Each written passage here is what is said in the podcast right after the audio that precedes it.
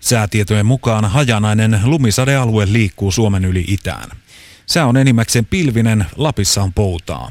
Lämpötila on plus kolmesta miinus kahteen, pohjoisessa miinus viidestä miinus 12 astetta.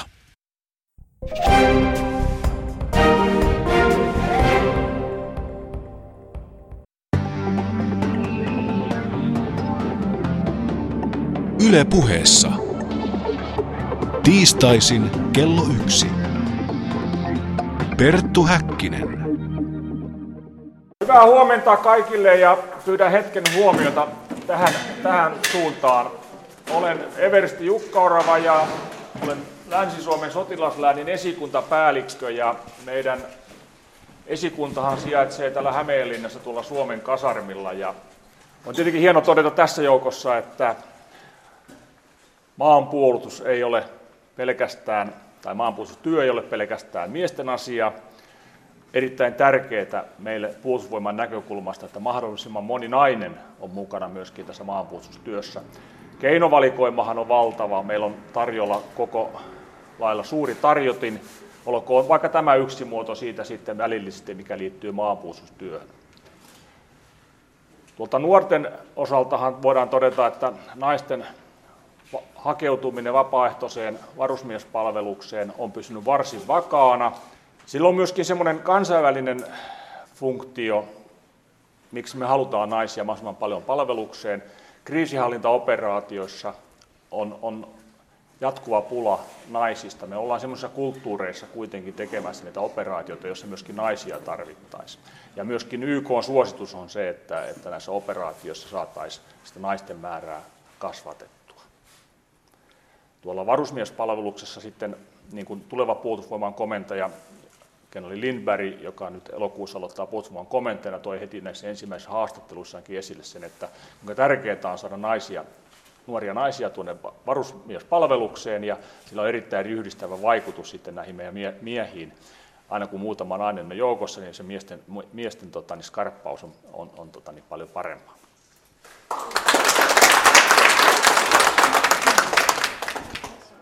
Aloitan tämänkertaisen ohjelman lainamalla kollegaani Perttu Häkkistä ja toivotan teidät kaikki oikein lämpimästi tervetulleeksi tämän viikkoisen päänavauksen pariin. Hetki sitten Eversti Jukka Orava puhui kaunopuheisesti ja kannusti naisia vapaaehtoiseen maanpuolustustoimintaan ja olen saapunut nyt Hämeenlinnaan asian ytimeen. Seurassani on Maanpuolustusnaisten liiton puheenjohtaja Satu Rajala. Mitä täällä kerrostalon kellarissa tänään oikein tapahtuu? Täällä on perinteinen maanpuolustusnaisten Etelä-Hämeen, Pirkanmaa ja Päijät-Hämeen yhteinen ilmaisekilpailu.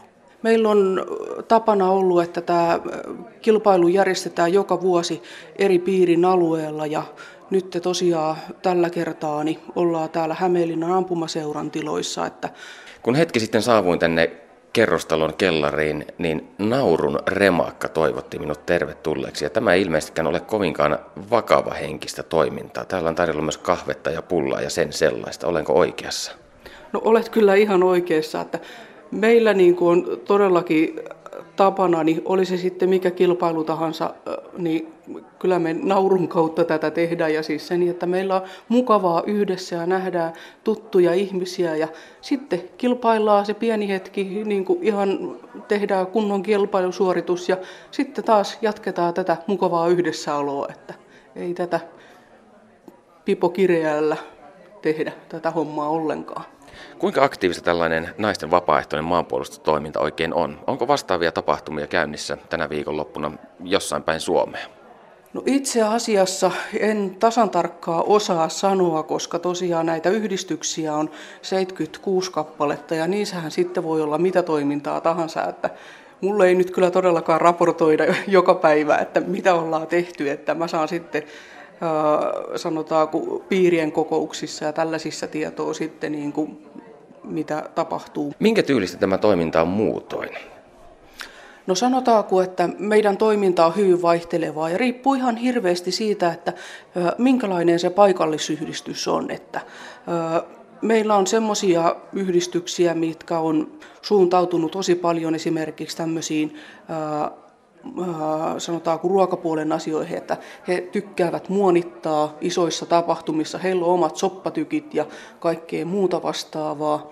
Sitten on semmoisia piirejä, joissa ihan selkeästi on, että he ovat suuntautuneet tämmöiseen kouluttamiseen, että he käyvät kursseilla paljon ja toimivat itse kouluttajina niissä. Ja, ja sitten sanotaanko, että siitä yhdistyksen ikärakenteesta ja tosiaan ihmisten mielihaluista riippuen niin hyvin vaihtelevasti. Että vaikea on yhdellä tai kahdella sanalla sanoa, että minkälaista toimintaa meillä on. Äsken Eversti Jukka Orava puhui hyvin lämminhenkisesti naisten maanpuolustuksesta ja huomasin, että teillä oli jonkinlaisia yhteistyökuvioita viritteillä. Teettekö te paljon yhteistyötä puolustusvoimien kanssa? Joo, siis äh, puolustusvoimilta ollaan saatu erittäin paljon tukea. Äh, sanotaanko lähinnä nyt tämmöisissä, että äh, pystytään pitämään kokouksia eri paikassa ja sitten saadaan heiltä asiantuntija apua, sanotaanko erilaisiin kokouksiin, tulevat kertomaan erilaista asioista ja tämmöistä. Ja sitten yritetään myöskin tukea osaltaan sitten puolustusvoimia, että jos heillä on joku tapahtuma, niin tullaan sinne kertomaan meidän toiminnasta ja tuetaan sitten omalla tavallamme tätä maanpuolustushengen nostamista ja näin edespäin. Onko teillä tapana motivoida ansion, ansioituneita vapaaehtoisia maanpuolustajia esimerkiksi ansiomerkeillä, kuten partiolaisilla on tapana tai jollain muulla, muilla keinoin? Joo, siis kyllähän meiltä löytyy ihan samalla lailla kuin muiltakin järjestöiltä niin oma tämmöinen no, mitalit ja sitten on standardi ja kaikenlaisia muita eri tapoja, millä me sitten tosiaan palkitaan meidän ansioituneita naisia, että kyllä me todellakin halutaan ja pyritään muistamaan meidän jäseniä. Ja meillähän on siinä mielessä, että meidän liittohan on nyt vasta kymmenen vuotta vanha, tämä sanotaanko, että uusi liitto, niin meillä itse asiassa nyt 12.4. siellä kevätliittokokouksessa niin jaetaan meidän liiton ensimmäiset pronssiset mitalit, jotka on tarkoitettu meidän aktiivisille yhdistysihmisille. Ja niitä on tosi hieno jakaa. Jos mietit itseäsi ja omia motiveitasi, onko tämä sinulle harrastusta, elämäntapaa vai molempia? No kyllähän tämä rupeaa jo ihan elämäntapa olemaan, että tässä on kumminkin melkein 20 vuotta. Niin voisi sanoa, että ei tämä enää harrastus ole, että kyllä tämä on niin kuin jo elämäntapa. Mitä tämä on opettanut sinulle henkilökohtaisesti? No kyllähän tämä on opettanut paljon monia asioita. Öö, sanotaanko kärsivällisyyttä ja joustavuutta ja mitäs kaikkia. Siis tämä on, no sanotaanko, että tämä on, tämä on ollut niin, kuin niin ihana ja mielenkiintoinen ura mitä tässä on saanut tehdä, että äh, vaikea niin kuin sanoa muutamalla sanalla, että mitä kaikkea tämä on antanut. Että sanotaanko näin, että en päivääkään vaihtaisi pois, niin se melkein kertoo jo enemmän. Mutta konkreettisten asioiden myö, lisäksi myös nimenomaan tämmöistä henkistä kasvua. Joo, kyllä, ihan ehdottomasti. Perttu Häkkinen. Mitä täällä tällä hetkellä tapahtuu, Satu Raja? No täällä tällä hetkellä niin naiset ampuu ilmakiväärillä ja ilmapistoolilla 20 laukauksen sarjaa. Ja siellä tosiaan vielä on ammunnat käynnissä, että vielä ei ole kukaan tuota 20 laukausta saanut ammuttua. Että siellä kaikki on ampunut jo koelaukauksen, että kilpailutaulut on jo näkyvillä, mutta odotellaan pieni hetki. Mitä voittajalle on luvassa maineen ja kunnian lisäksi? No tietenkin mitali kaulaa ja sitten toi parhaammalle ää, kilpailijalle on sitten tämmöiset omat pikkupystinsä ja sitten meillä on pienet tämmöiset muistolahjat vielä sen lisäksi.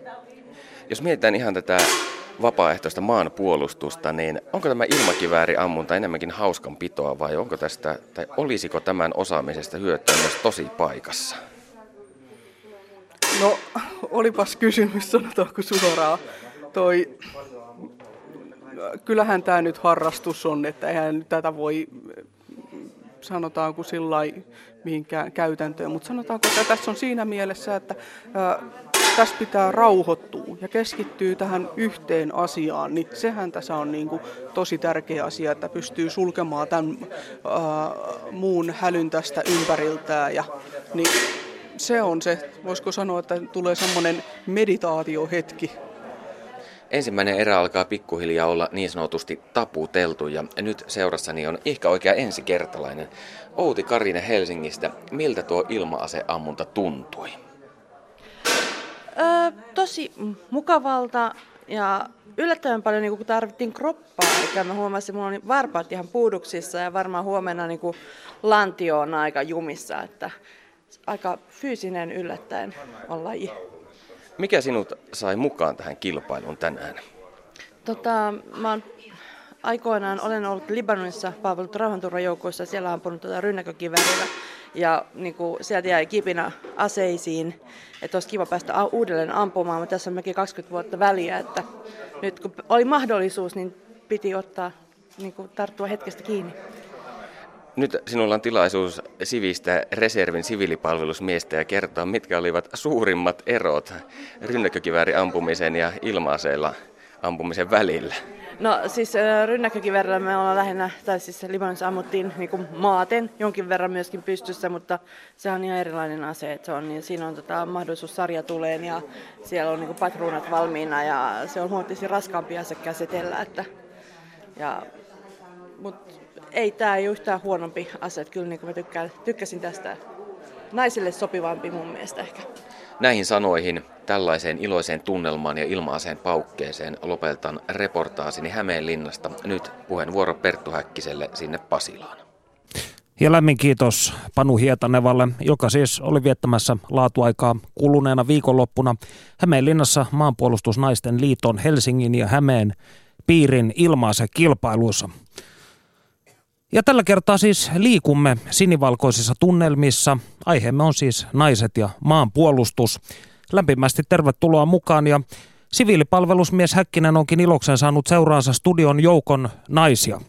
Veera Vanhanen, Heli Eräkorpi ja Tea Pallaskari, lämpimästi tervetuloa. Kiitos. Kiitos. Kiitos. No Heli, sinä olet Naisten valmiusliiton vastaava pääsihteeri. Mikä Naisten valmiusliitto on ja mihin se toiminnallaan tähtää? Naisten valmiusliitto on, on valtakunnallinen yhteistyöjärjestö, johon kuuluu, kuuluu kymmenen eri valtakunnallista järjestöä, naisjärjestöä. Ja, ja näiden kymmenen jäsenjärjestön kautta niin, niin tota, meillä on semmoinen 144 naisen 144 000 naisen, naisen vahvuus, joukkovoima takana. Ja tämähän kuuluu kaikkia Martoista lähtien, eli Kyllä, meillä on Finland Svenska Marttaförbund, maa- ja kotitalousnaisten keskus, maanpuolustuskiltojen liitto, maanpuolustusnaisten liitto, jossa Satu Rajala just, just tuossa esiintyi, ja, ja Martta-liitto, päällystön naisten liitto, reservin naisten perinneliitto, Sotilaskotiliitto, Suomen Lottaperinneliitto ja Suomen pelastusalan keskusjärjestö. Eli kaikki tällaisia turvallisuushakuisia, maanpuolustustahtoisia järjestöjä. No tämähän mahdollisesti rivikuulijan korvaan kuulostaa sellaiselta vaikeasti käsitettävältä kokonaisuudelta, niin osaatko selittää tarkemmin, että mitkä ovat tällaisia keskeisiä toiminnan tapoja ja keskeisiä, voisiko sanoa, ideologisia asioita, mihin liitto tähtää? No, meillä tähdätään siihen, että turvallisuustaidot kuuluvat kaikille naisille. Ja, ja tota, haemme, päivitämme semmoisia koulutusaiheita, jotka liittyvät tähän päivään. Ja, ja tota, sitten toisaalta meillä on myöskin tämmöinen naisten maanpuolustuksen niin kuin edunvalvonta tärkeä työ. Eli pyrimme vaikuttamaan sitten, sitten esimerkiksi työnantajiin että he suhtautuisivat suopeasti tähän meidän koulutukseen ja, ja tota, Eli suoritatte pienimuotoista lobbaustoimintaa myös, jos näin voisi sanoa. No voisi varmaan niin sanoa. no, jos puhutaan naisten vapaaehtoisesta maanpuolustustoiminnasta sinällään, niin mitä tämä tarkemmin pitää sisällään? Jos yhä tiivistämme tätä, tätä asiaa vai luokitellaanko vapaaehtoiseksi maanpuolustustoiminnaksi aivan kaikki turvallisuuteen ja tällaisiin taitoihin liittyvä toiminta? Minä yritän tässä näitä käsitemäärittelyjä mm. vähän selventää itseni ja kuulijoiden iloksi. No meillä tämä koulutus, mitä me, meillä järjestetään, niin tähtää hyvin pitkälti niin kuin ihan arjen turvallisuuteen, perheen ja, ja yksilön turvallisuuteen. Ja, ja sitä yritetään vahvistaa ja, ja kasvattaa. Ja, et kyllä se ihan, ihan tällaista yksilötasolla on hyvin pitkälti se koulutus. No mitä sitten, kun rivikansalainen kuulee tällaisesta naisten vapaaehtoisesta maanpuolustustoiminnasta, niin hänellähän voi muodostua hyvin erilainen kuva tästä, tästä asiasta, niin tiedotatteko te myös ikään kuin, voisiko sanoa joukkojen ulkopuolelle, että mitä tämä nyt pohjimmiltaan on ja haette aktiivisesti jäseniä? No meillä tietenkin nämä jäsenjärjestöt hake, hakevat niitä omia jäseniään ja sitä kautta tiedotamme jäsenjärjestöille, että, että myöskin nämä, nämä yksilöt sitten, sitten omat jäsenet kuuluu, kuuluu tähän naisten valmiusliittoon. Ja toki meillä on ihan oma, oma tiedotushenkilöstö ja, ja tota, omat Facebook-sivut ja, ja tota, pyritään, pyritään toimimaan mahdollisimman näkyvästi. No täällä huutolaatikossa osoitteessa yle.fi kautta puhe, niin tuli tuossa Hietanavan reportaasin aikana jo paljon tällaisia kannustavia kommentteja, kuten seuraavat. Pakkohan naisten on mennä armeijaan, kun suuri osa pojista jättää väliin. Jonkun on isänmaata puolustettava. Hienoa mimmit, inttiin vaan. Ja toinen viesti kuului, kaikki naiset armeijaan, miesvahvuus heti tuplaantuisi. Ja tästä asiasta, siitä tulisiko kansalaisoikeus muuntaa kansalaisvelvollisuudeksi, puhumme enemmän ohjelman loppupuolella. Heli, toimit myös toukokuussa Tammisaaressa järjestettävän Helena 2014 harjoituksen johtajana. Mikä tämä harjoitus on ja mitä siellä tehdään? No Helene 2014 harjoitus on toinen näistä Naisten valmiusliiton vuosittain järjestämistä valtakunnallisista suurista valmiusharjoituksista. Ja, ja tota, siellä toisaalta niin tämä organisaatio harjoittelee johtamis- ja johtamisena olemisen taitoja ja sitten osallistujat valitsevat yhdeksästä eri kurssista mieleisensä alueen ja, ja harjoittavat sitä, opit, opettelevat sitten sitä alaa. Esimerkiksi mä voisin nyt sanoa, että meillä on, on äm, koulutusaiheena kyberturvallisuus. Sitten meillä on, on tota, johtamistaidot, maastotaidot, katuturvallisuus, joka on niin kuin aina semmoinen yhtä suosittu – koulutusaihe. Sitten meillä on öljyn torjunta. Sisältyykö, anteeksi, sisältyykö mm. siihen e, itsepuolustustaitoja ja tämän, tämän tyylistä vai mikä tämä katuturvallisuuskoulutus oikein on? Katuturvallisuuskurssiin kuuluu itsepuolustusta, mutta myöskin, myöskin ihan tämmöistä lakitietoisuutta siitä, että mitä saa tehdä, mitä ei saa tehdä. Et se, on, se on kyllä hyvin niin semmoinen kansalaisen tietopakki oikein. Ja tota, no sitten on liikenneturvallisuus naisten ajotaitoja aina vähän mollitaan. ja, ja, ja nyt sitten painotamme myöskin, myöskin tota, saamme sinne paikalle simulaattoreita ja, ja tota, pyrimme sitten ihan pelastautumaan turvavöistä, kun auto on ylös alasi ja, ja, ja näin, että, että hyvin, hyvin sellaisia monipuolisia koulutusaiheita. Eli kansalaistaitoja pyritään lisäämään niin sanotusti. Kyllä, arjen turvallisuutta, ihan sitä joka päivästä. Mitä hyvänsä voi tapahtua, milloin hyvänsä. Ja yleensä se tulee ihan yllättäen. Älä pelottele enempää. No, sinun tyttäresi Tea on käynyt armeijan. Kyllä. Mi- millaista, öö, millaista se oli?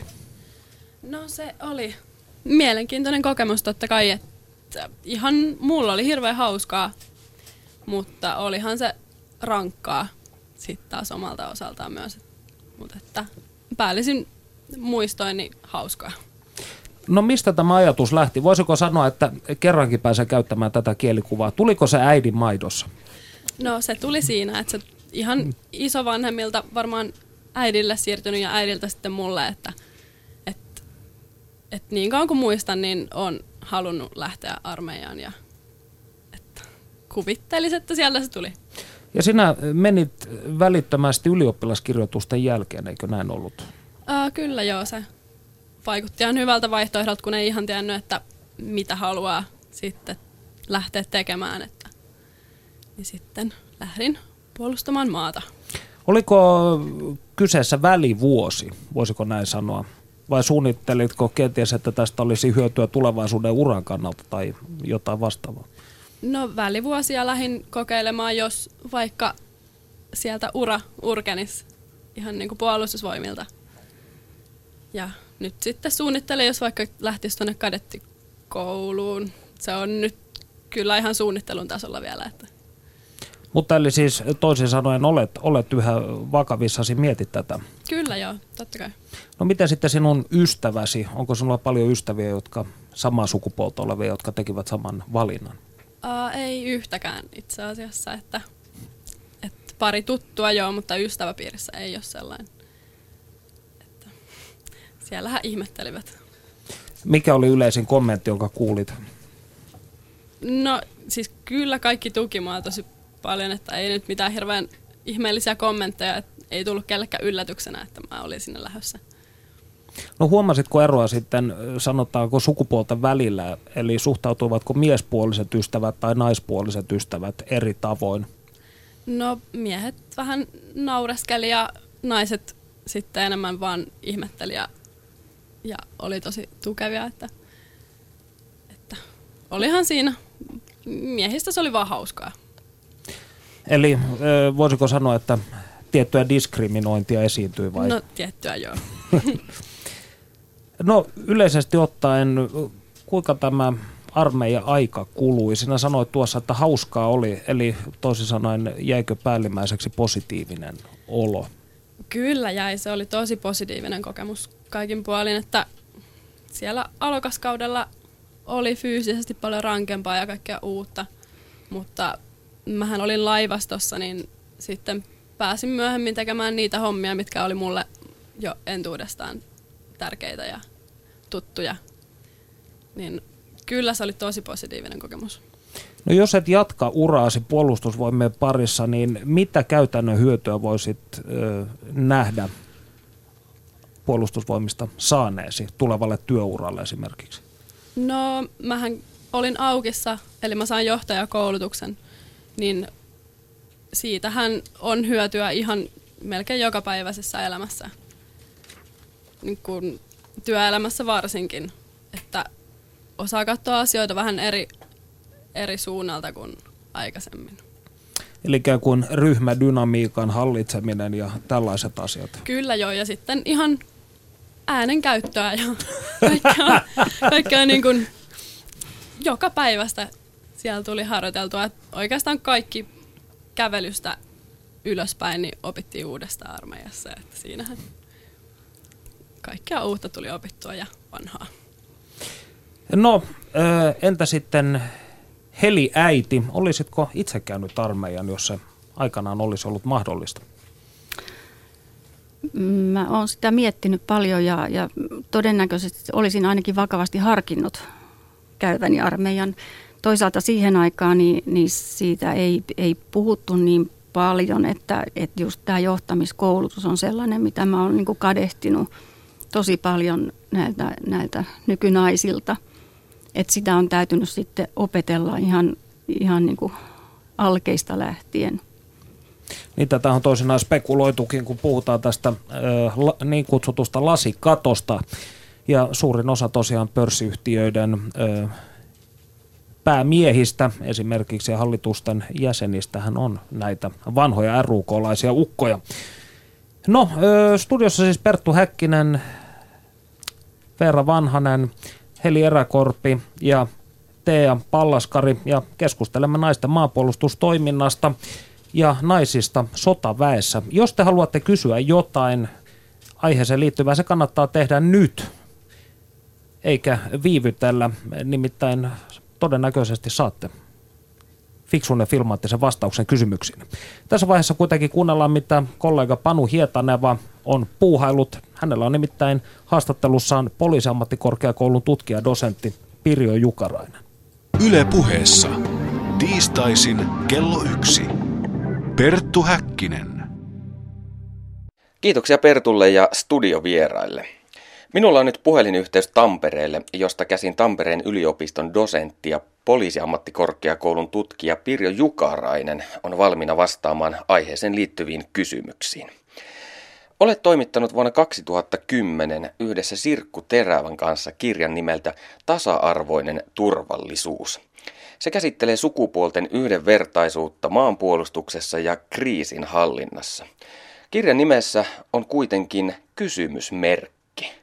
Toteutuuko tasa-arvo maanpuolustuksessa ja kriisinhallinnassa siis huonommin kuin muualla yhteiskunnassa? Kyllä mä pitäisin, että tähän kaipaisi sellaisia rakenteellisia uudistuksia, joita meillä ei ole vielä uskallettu tehdä, että et, et, se koskee niin tätä siviilipalvelusta kuin, kuin asepalvelustakin, että näitä työryhmiä, kehittämistyöryhmiä, Viilasmaan ryhmää ja muuta on ollut tekemässä sitä uudistamistyötä, mutta minusta se on vielä, vielä ne isoimmat, isoimmat haasteet vielä edessä, että miten saadaan esimerkiksi lisää, lisää määrällisesti naisia mukaan, mukaan niin tähän maanpuolustusvelvollisuuden piiriin, tai halutaanko sitten se rakenteellisesti uudistaa niin, että se on tasa-arvo on myös niin kuin miehille niin päin, että heillä on myöskin vaihtoehto olla valitsematta ase, asepalvelusta.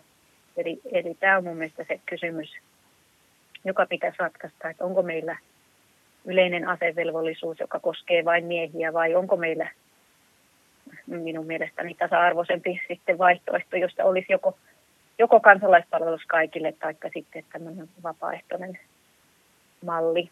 Ja sitten toisaalta tämä siviilipalvelus, sen hyödyntäminen, aito hyödyntäminen on, on mielestäni tekemättä. Että meillä on turhan paljon vielä sitä ajattelua, että maanpuolustus on vain sotilaallista. Me ei osata hyödyntää sitä esimerkiksi siviilipalveluksen suorittaneiden tavallaan sitä reserviä näissä, näissä tämmöisissä poikkeusolo- ja kriisitilanteissa. Et sitä ei ole niin kuin ajateltukaan ehkä niin, että se olisi oikeasti tämmöinen yhteiskuntaturvallisuuden yksi, yksi niin kuin tärkeä osa tekijöitä. Kun keskustelimme tästä aiheesta aiemmin, niin sanoit, että asiat ovat muuttuneet vuoden 2010 jälkeen ja että elämme jonkinlaista murroskautta. Mitä tämä tarkoittaa?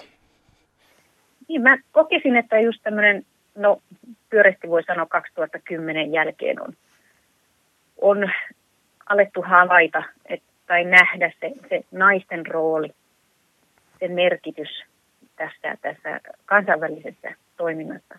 Ja se on taas johtanut siihen, että sitten on alettu miettimään, että mistä niitä naisia saataisiin mukaan enemmän ja mitä toimenpiteitä se edellyttää sitten kansallisella tasolla.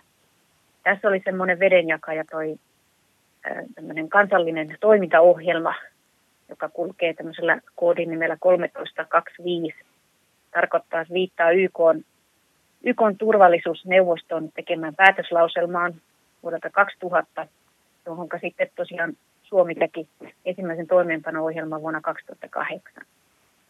Niin tämä oli sellainen dokumenttiasiakirja, joka sitoutti ja velvoitti puolustusvoimia muun muassa ja sitten muitakin toimijoita edistämään, edistämään tuota naisten, naisten aktiivisuutta rauhanturvaajina ja, ja, ja siviilikriisinhallinnasta ja miettimään, miettimään, miten ylipäätänsä saadaan tämmöinen tasa-arvoajattelutapakin siihen itse toimintaan tuolla konfliktialueella, että miten opitaan ymmärtämään naisten ja miesten erilaisia turvallisuustarpeita siellä, siellä myöskin niissä niissä, sitten niissä maissa, joissa toimitaan.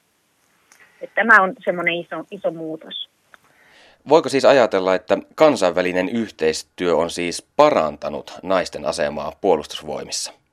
Kyllä, kyllä. Ne kansainväliset velvoitteet, joita niin kuin YK on meille asettanut, myöskin EU ja oikeastaan voisi sanoa, että viime vuosina jopa myöskin NATO, vaikka meillä ajatellaan, että hyvin ehkä negatiivisesti Naton, Naton vaikutusta meidän yhteiskunnassa, mutta että se itse asiassa on tältä osin toiminut tasa-arvotyössä niin yhtenä tämmöisenä edelläkävijänä, että se on hyvin voimakkaasti nyt ohjeistanut huomioimaan rauhanturvatehtävissä toimivien naisten, naisten tuota, työhyvinvointia ja kaikkea tällaista. Että tässä, tässä meillä on niin kuin just se kansainvälinen paine oikeastaan nyt sitten saanut aikaan sen, että me, me on ryhdytty toimenpiteisiin tämän suhteen. Me suomalaiset haluamme ajatella, että Suomi on tasa-arvoinen maa, mutta mistä sitten johtuu, ettei tämä asia toteudu armeijan ja maanpuolustuksen parissa? Mä näkisin sen niin, että se on tämä, tämä tuota asevelvollisuusjärjestelmä, että kun vertailee kansainvälisesti, niin niissä maissa, missä on ollut pitkään tämmöinen vapaaehtoinen, tai on siis värvätty, rekrytoitu vapaaehtoisia niin sotilaallisiin tehtäviin, niin niissä maissa on esimerkiksi naisten määrä paljon suurempi ja niissä on myöskin, myöskin sitten nähty se, se tämmöinen hyöty kansainvälisistä tehtävistä, että mikä on operationaalinen hyöty naisten, naisten läsnäolosta, mitä, mitä toimintoja saadaan siellä paremmin tehtyä, miten se tehtävä, operaatio suoriutuu paremmin. Tämä on tämä rakenteellinen ongelma se, että, että sitä reserviä ei ole riittävästi hakeutumaan näihin tehtäviin. Ja se on nyt sen suomalaiset naiset semmoisessa ainokaisroolissa, joka tuottaa ongelmia, että pitäisi olla ehkä noin 20-30 prosenttia toista sukupuolta mukana, jotta, jotta se ei, ei olisi sellaista erikoisuutta se, se naiseus siinä toiminnassa. Yle puheessa. Tiistaisin kello yksi. Perttu Häkkinen. Ja näin siis poliisiammattikorkeakoulun tutkija dosentti Pirjo Jukarainen Panu Hietanevan haastattelussa.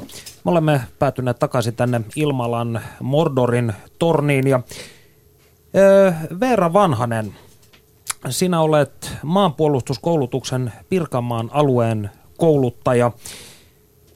Ja täytyy heti alkuun kysyä, onko vapaaehtoinen maanpuolustus sinun mielestäsi mukava harrastus vai tiukkaa aatteen paloa? Se on mukava harrastus, jossa takana on tiukkaa aatteen paloa, ainakin omalta henkilökohtaiselta kohdaltani. Eli keino itselle sekä ylläpitää sitä oman sodan ajan tehtävän osaamista ja päivittää sitä sekä sitten saada iloa ja hyötyä sitä muiden kouluttamisesta. Toki siinä taustalla on, on sellainen vankka maanpuolustustahto ja sitä kautta myös sitä aatteen paloa, mutta ennen kaikkea mukava harrastus. No sinä itse menit armeijan 29-vuotiaana. Tämä on varmaankin verrattain harvinaista naisten keskuudessa vai onko? kuvittelisin, että on. Että uskoisin, että on se tietty porukka, joka menee heti, kun se on mahdollista. Ja sitten ehkä se isompi massa, joka menee noin 22-24-vuotiaana. Ja sitten nämä myöhäisherännäiset, niin kuin, mihin itsekin kuulun. No naisia on reservissä jotakuinkin kuutisen tuhatta, eikö näin ole? Eli voidaan puhua sinänsä, kyse on siis jotakuinkin yhdestä promillesta Suomen väestöstä. Niin miten sinun armeijan menosi suhtauduttiin? Hyvin, pääosin hyvin.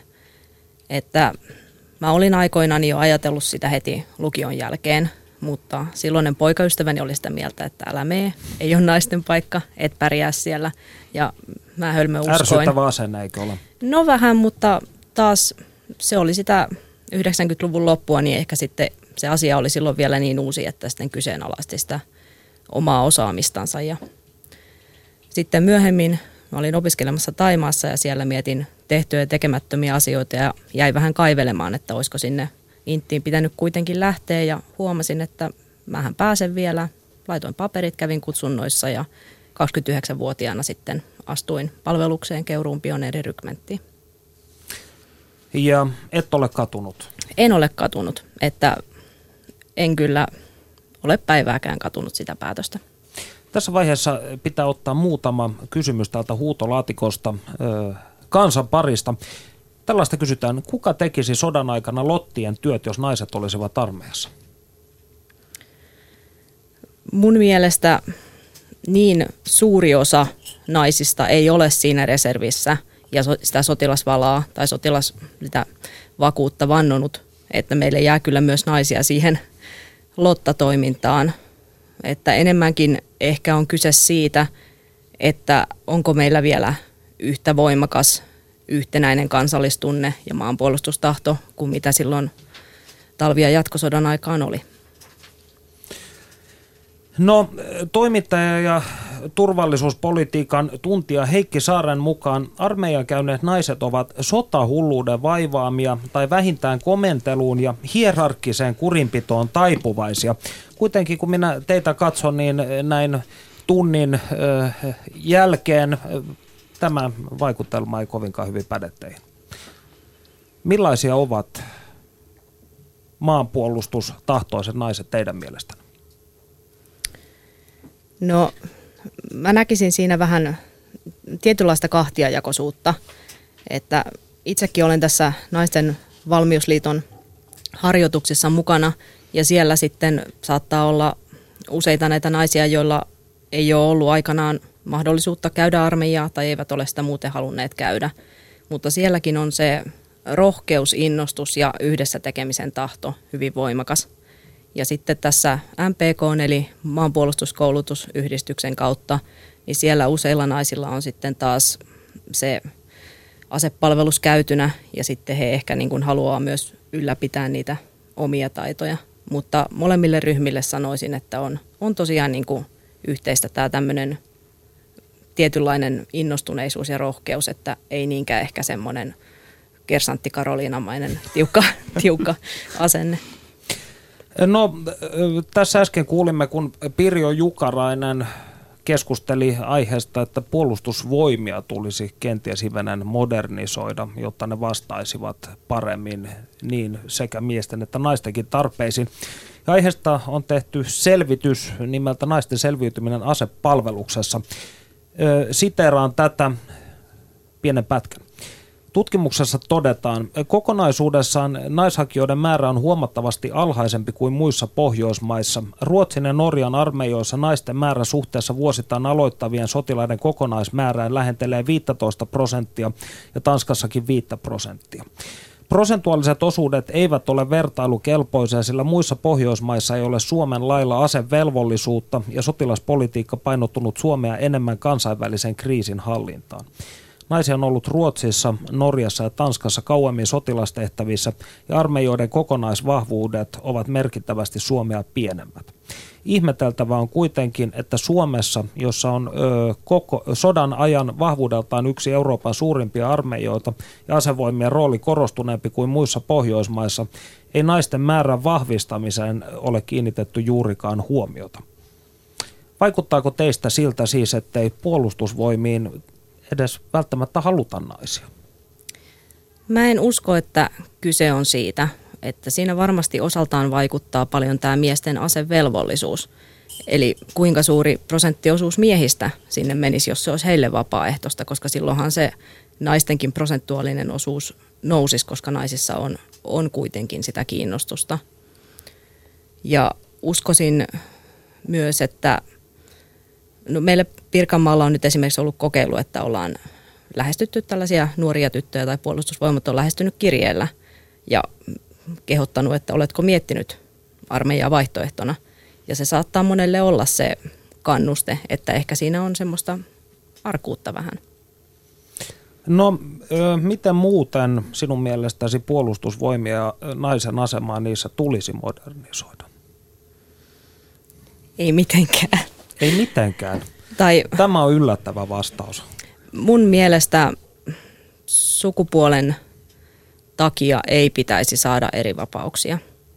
Siellä tehdään sotilaita. Sotilaan pitää olla kykenevä tekemään tiettyjä asioita. Puolustusvoimat modernisoituu ja uudistuu koko ajan. Ja on kyllä sitä mieltä, että ainakin tuolla meillä Keurulla otettiin niin kuin naisten tarpeet hyvin huomioon. Mutta mun mielestä sen pelkän sukupuolen perusteella ei pitäisi saada eri vapauksia. Ja ehkä, no ehkä sen osalta, että naiset on tietyissä tehtävissä ja tietyissä aselajeissa aivan loistavia. Että ehkä sitten se, niin kuin, että ei ainakaan kenenkään haluja tai kykyjä torpata. Niin itse tuossa aiemmin totesit, että muuten naiset sopivat kaikkeen, mutta eivät etulinjaan, eivätkä jääkäritoimintaan. Joo, ja mä pohjaan tämän mielipiteeni osittain ihmisen biologialle ja osittain ihan meidän fyysisille ominaisuuksille. Toki on yksilöllisiä eroja, mutta mun mielestä nainen on aina fysiikaltaan heikompi kuin mies, eikä näin ollen ehkä siihen kaikista fyysisimpään toimintaan sovi. Ja toisaalta mä näen sen myös niin, että se todellisen kriisin aikana se nainen siellä etulinjassa saattaisi vaikuttaa ja vaikeuttaa sitä ryhmädynamiikkaa. Että Millä se on tavoin? miesten biologiassa niin syvällä se naaraan hoivaaminen, että vaikka oltaisiin hiouduttu joukoksi, niin sitten siinä mahdollisessa haavoittumistilanteessa, että pysyykö se ryhmän tehtävä kirkkaana mielessä vai alkavatko nämä uroot sitten hoivata sitä. Kilpailla siitä hoivaamisesta. No, mitä sanovat Heli ja Tea? Tulisiko teidän mielestänne puolustusvoimia modernisoida jotenkin naisten suhteen? No, mähän seuraan tätä täältä vapaaehtoiselta kantilta, mutta, mutta mun mielestä niin puolustusvoimat uudistuu kaiken aikaa. Että ei, ei, ei nyt oikeastaan en mä ainakaan ole huomannut, että pitäisi mitään erityistä uudistusta Joo. tehdä. Mm. Ei, ei munkaan mielestä oikeastaan, että jokainen nainen pystyy sopeutumaan siihen, miten nykyään puolustusvoimissa toimitaan. Että jos et pysty nukkumaan sitten samassa tilassa kymmenen miehen kanssa, niin sitten ehkä, ehkä se armeija ei ole. niin. no, sitten valvottaa sitten, että et lähde sinne armeijaan, mutta en mä näe, miksi sitä pitäisi mitenkään lähteä muuttamaan. Mitä sanoo Veera? Ja mun mielestä myös se, että ei naisten takia tarvitse lähteä uudistamaan mitään, vaan niin kuin Heli tuossa sanoi, että puolustusvoimat koko ajan uudistuu ja modernisoituu. Ja osaltaan myös sen takia, että tämä nykyinen sukupolvi, joka menee armeijaan, niin onhan heidän niin kuin toisaalta fyysiset edellytykset. Nykyään ollaan paljon enemmän sisällä, pelataan paljon enemmän pelejä – taas sitten tietyllä tapaa erilaiset kuin mitä oli vaikkapa 20 vuotta sitten. Että mä näkisin, että se ei koske pelkästään naisia, vaan koko niin kuin näitä tulevia ikäluokkia. No asepalvelukseen on kuitenkin tänä vuonna hakenut yhteensä 818 naista. Määrä on suurin sitten vuoden 1995, jolloin naisten vapaaehtoinen asepalvelus oli ensimmäistä kertaa mahdollinen. Mistä suosion kasvu teidän mielestänne johtuu? No se voi olla ihan siitä, että sosiaalisessa mediassa nyt puhutaan paljon naisten asepalveluksesta ja, ja myös Facebookissa, kun lukee puolituttujen kokemuksia armeijasta, niin saattaa itselle helposti tulla mieleen, että voisi vaikka itsekin lähteä. Ja sitten osaltaan myös ehkä nämä naisten valmiusliiton kaksi kertaa vuodessa järjestettävät harjoitukset, johon siis oikeastaan 16 ja kuoleman väliltä kaikki on tervetulleita, eli on todella monenlaisia naisia. Niin uskon, että nämä ja myös osaltaan tällaiset erilaiset kurssit niin kuin rohkaisee ja kannustaa luottamaan niihin omiin kykyihinsä ja sitten menemään, menemään sinne armeijaan. Sen lisäksi niin MPK järjestää lukijoiden turvakursseja, kouluttaa erilaisia ammattikouluja, ammattikorkeakouluja, eli sitä kauttakin tulee niin kuin sellaista maanpuolustustietoutta. Ja tavallaan se lisää sitä, sitä semmoista luotettavuutta nykyajan puolustusvoimia kohtaan. Se ei ole mikään peikko, vaan, vaan tota, yksi tapa löytää uusi, uusi vaikka elämäntyö tai, tai ammatti tai, tai mitä hyvänsä. Ja osaltaan ehkä myös puolustusvoimien oma linja. Se heidän nettisivujen kehittäminen, sosiaalisessa mediassa näkyvä läsnäolo, YouTube-kanava. Ehkä tällaiset tekee sitä vähän niin kuin läheisemmäksi. Tietous on lisääntynyt. No mikä teidän tota, näkökulmanne siihen kysymykseen sitten on, että tulisiko asevelvollisuudesta todella tehdä yleinen? Ei. Mun mielestä jonkinlainen kansalaispalvelus kaikille olisi hyvä asia. Sekä miehille että naisille. Kyllä.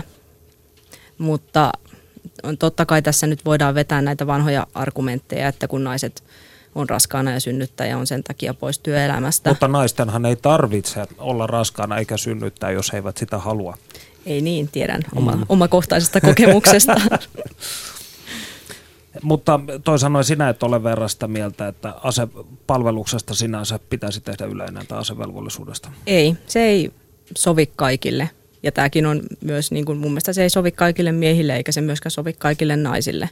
Mutta sitten pitäisi olla joku tämmöinen korvaava tuote, josta me saataisiin myös yhteiskunnan kansantaloudelliselta näkökannalta jotakin hyötyä. Entä mitä sanovat Heli ja Tea? No ei, ei munkaan mielestä siitä, siitä mitään pakkoa tarvitsisi tehdä naisten asepalveluksesta tai yleisestä asevelvollisuudesta. Että on, on tosi hienoa, että naisilla on mahdollisuus. Ne, jotka haluaa, niin ne, ne pääsee sen asepalveluksen suorittamaan ja, ja se riittää. Joo, samoilla linjoilla tässä nyt ollaan. Että... Ja niin kuin siinä aikaisemmassa tämän poliisikoulun koulun tutkijan mielipiteessä tuli ilmi, että on myös sitä mieltä, että pitäisi miettiä, miten sitä siviilipalvelusta ja muuta, että miten tosiaan se olisi hyödyllisempi yhteiskunnalle, koska ei sen pitäisi olla mikään rangaistus, vaan että siitä olisi sitten sekä suorittajalle että yhteiskunnalle jotain hyötyä. Niin, tämä hyvin paljon, voi sanoa, että tämä koko keskustelu niveltyy erinäköisiin tasa-arvokysymyksiin muun muassa ja tietysti kansantaloudellisiin kysymyksiin. Ja Täällä huutolaatikossa eh, todetaankin seuraavin sanoin, miesten asevelvollisuus antaa naisille huomattavaa etua opiskelu- ja työmarkkinoilla. Tasa-arvokeskustelussa tämä sivuutetaan. Onko tämä teidän mielestänne validi pointsi eh, vaiko ei? Minusta osaltaan ei, koska nythän tähän voisi vetää tämän äityyden kustannukset työnantajalle kortin, mutta en mä usko, että siitä nyt niin hillittömästi etua kuitenkaan naisille on. Ja pitäisikö tässä vaiheessa, teillä on siis 10 minuuttia aikaa kysyä naisista ja maan puolustuksesta. Ja suosittelen tekemäänkin niin huutolaatikossa osoitteessa yle.fi kautta puhe. Studiossa siis Perttu Häkkinen, Veera Vanhanen, Heli Eräkorpi ja Teija Pallaskari. Keskustelemme naisten maanpuolustustoiminnasta. Ja tässä vaiheessa Panu Hietaneva haastattelee jälleen poliisiammattikorkeakoulun tutkijadosenttia Pirjo Jukaraista. Kiitoksia vaan jälleen kerran Pertulle ja studiovieraille. Minä jatkan nyt keskustelua Tampereen yliopiston dosentin ja poliisiammattikorkeakoulun tutkija Pirjo Jukaraisen kanssa. Laki naisten vapaaehtoisesta asepalveluksesta tuli voimaan vuonna 1995. Jos tätä asiaa tarkastelee nyt historian valossa, niin oliko Suomi tässä asiassa edelläkävijä vai olimmeko kenties jälkijunassa? No, mä luulen, että oltiin, oltiin ihan, ihan siinä samassa linjassa kuin esimerkiksi muut Pohjoismaat. Että en, en mä näkisi, että meidän niin kuin se kehitys nyt mitenkään dramaattisesti ole, niihin verrattuna ollut, ollut erilaista. Että sinänsä niin kuin äsken totesin, niin, niin sitten näissä NATO-maissa on, on tehty pidempään sitä työtä. Et se on tämä, enemmänkin tämä asevelvollisuusjärjestelmä, joka on tämä ylipäätänsä tämä, joka tuottaa sellaisen miesenemmistön sinne väkisinkin, että ei ole edes tarvetta rekrytoida tai kutsua naisia palvelukseen, koska se riittävä reservi saadaan aikaan myös niiden, niiden tuota, velvollisten miesten ansiosta. Onko itse asepalvelus sitten toteutettu tasa-arvoisesti? Onko sen suunnittelussa ja käytännön toteutuksessa otettu huomioon molempien sukupuolten tarpeet? Voisi sanoa näin, että meillä on asepalvelus tai asevelvollisuus. Naisille ja tytöille se on kansalaisoikeus ja pojille miehille se on kansalaisvelvollisuus.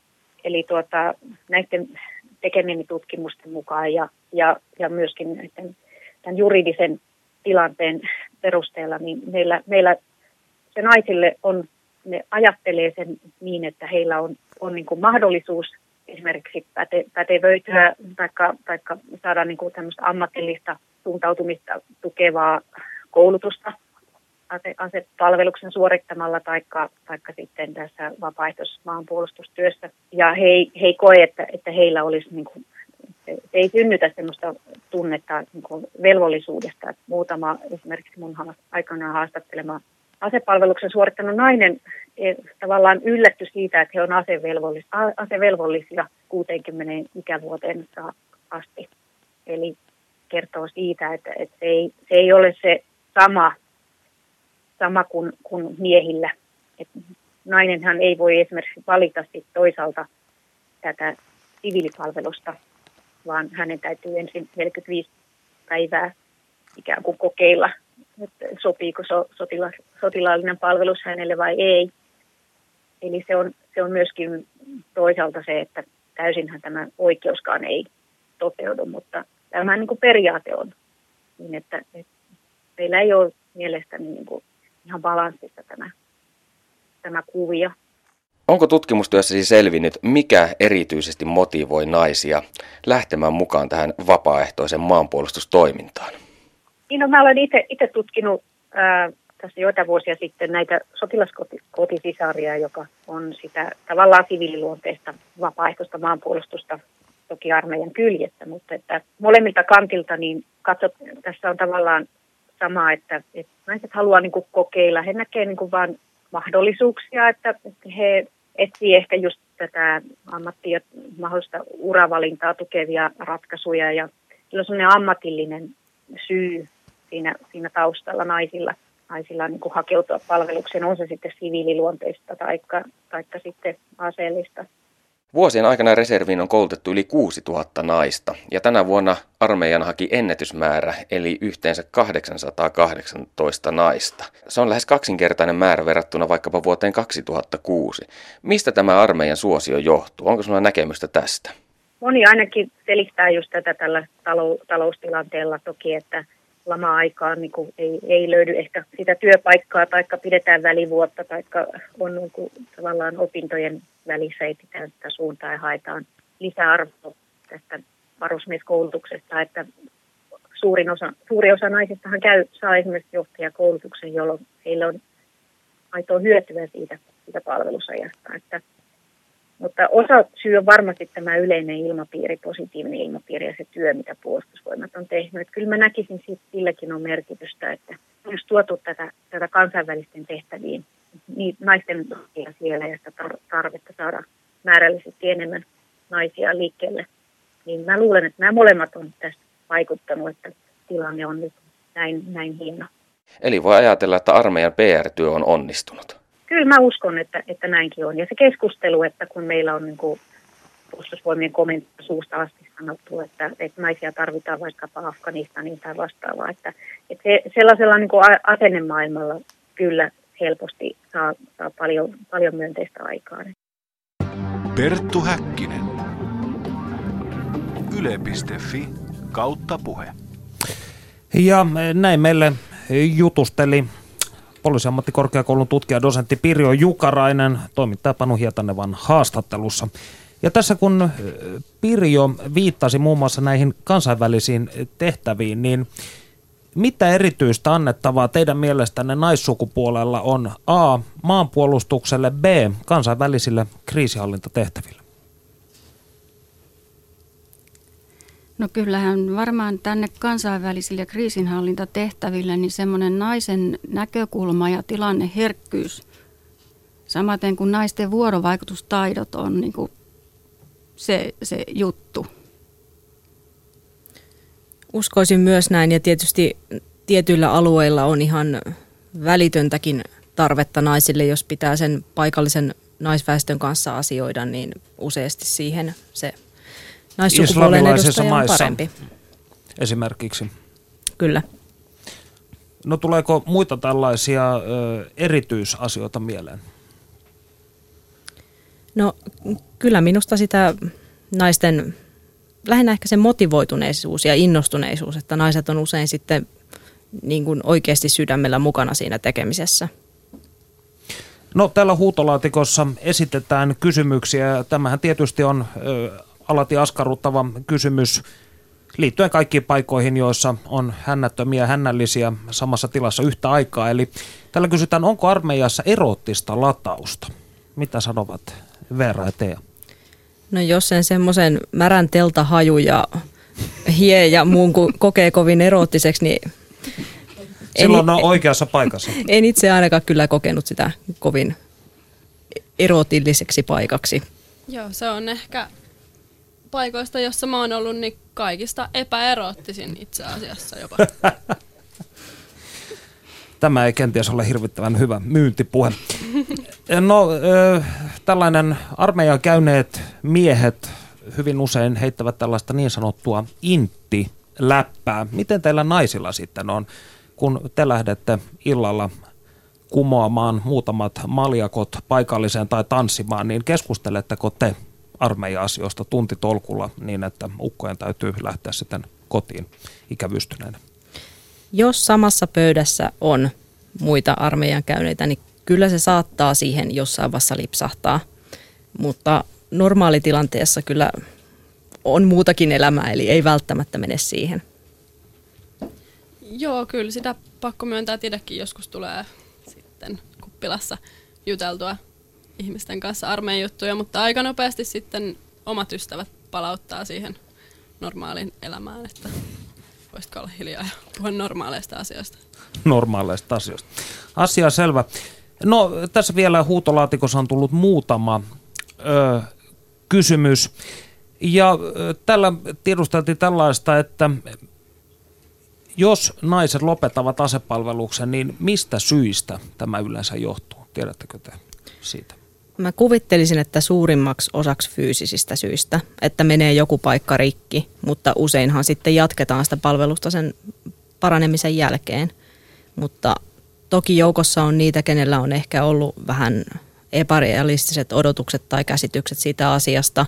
Ja sitten onkin tämän 45 päivän aikana tullut siihen tulokseen, että tämä ei ole minulle sopiva paikka.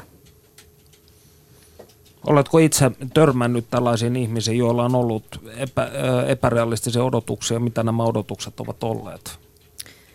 No, meillä meni sen suhteen aika hyvin, että vuonna 2010 heinäkuussa, kun itse astuin palvelukseen, meitä oli 11 tyttöä. Mä lähdin reserviupseerikouluun, yksi jäi puolen vuoden suojelumieheksi, yksi meni lääkintämieheksi, yksi sotilaspoliisiksi ja kaikki loput kävi aliupseerikoulun. Kukaan ei keskeyttänyt. Mutta toki se on varmasti paljon paikasta kiinni, että itse, itse en ole kyllä ainakaan omassa palveluksessani näihin henkilöihin törmännyt. No, tähän päättyy tämän viikkoinen ohjelmamme eh, naisista aseissa. Minä kiitän teitä Tea, Heli ja Veera. Kiitos. Kiitos. Ja me palaamme ensi viikolla uusin kujein asiaan. Yle puheessa. Tiistaisin kello yksi. Perttu Häkkinen.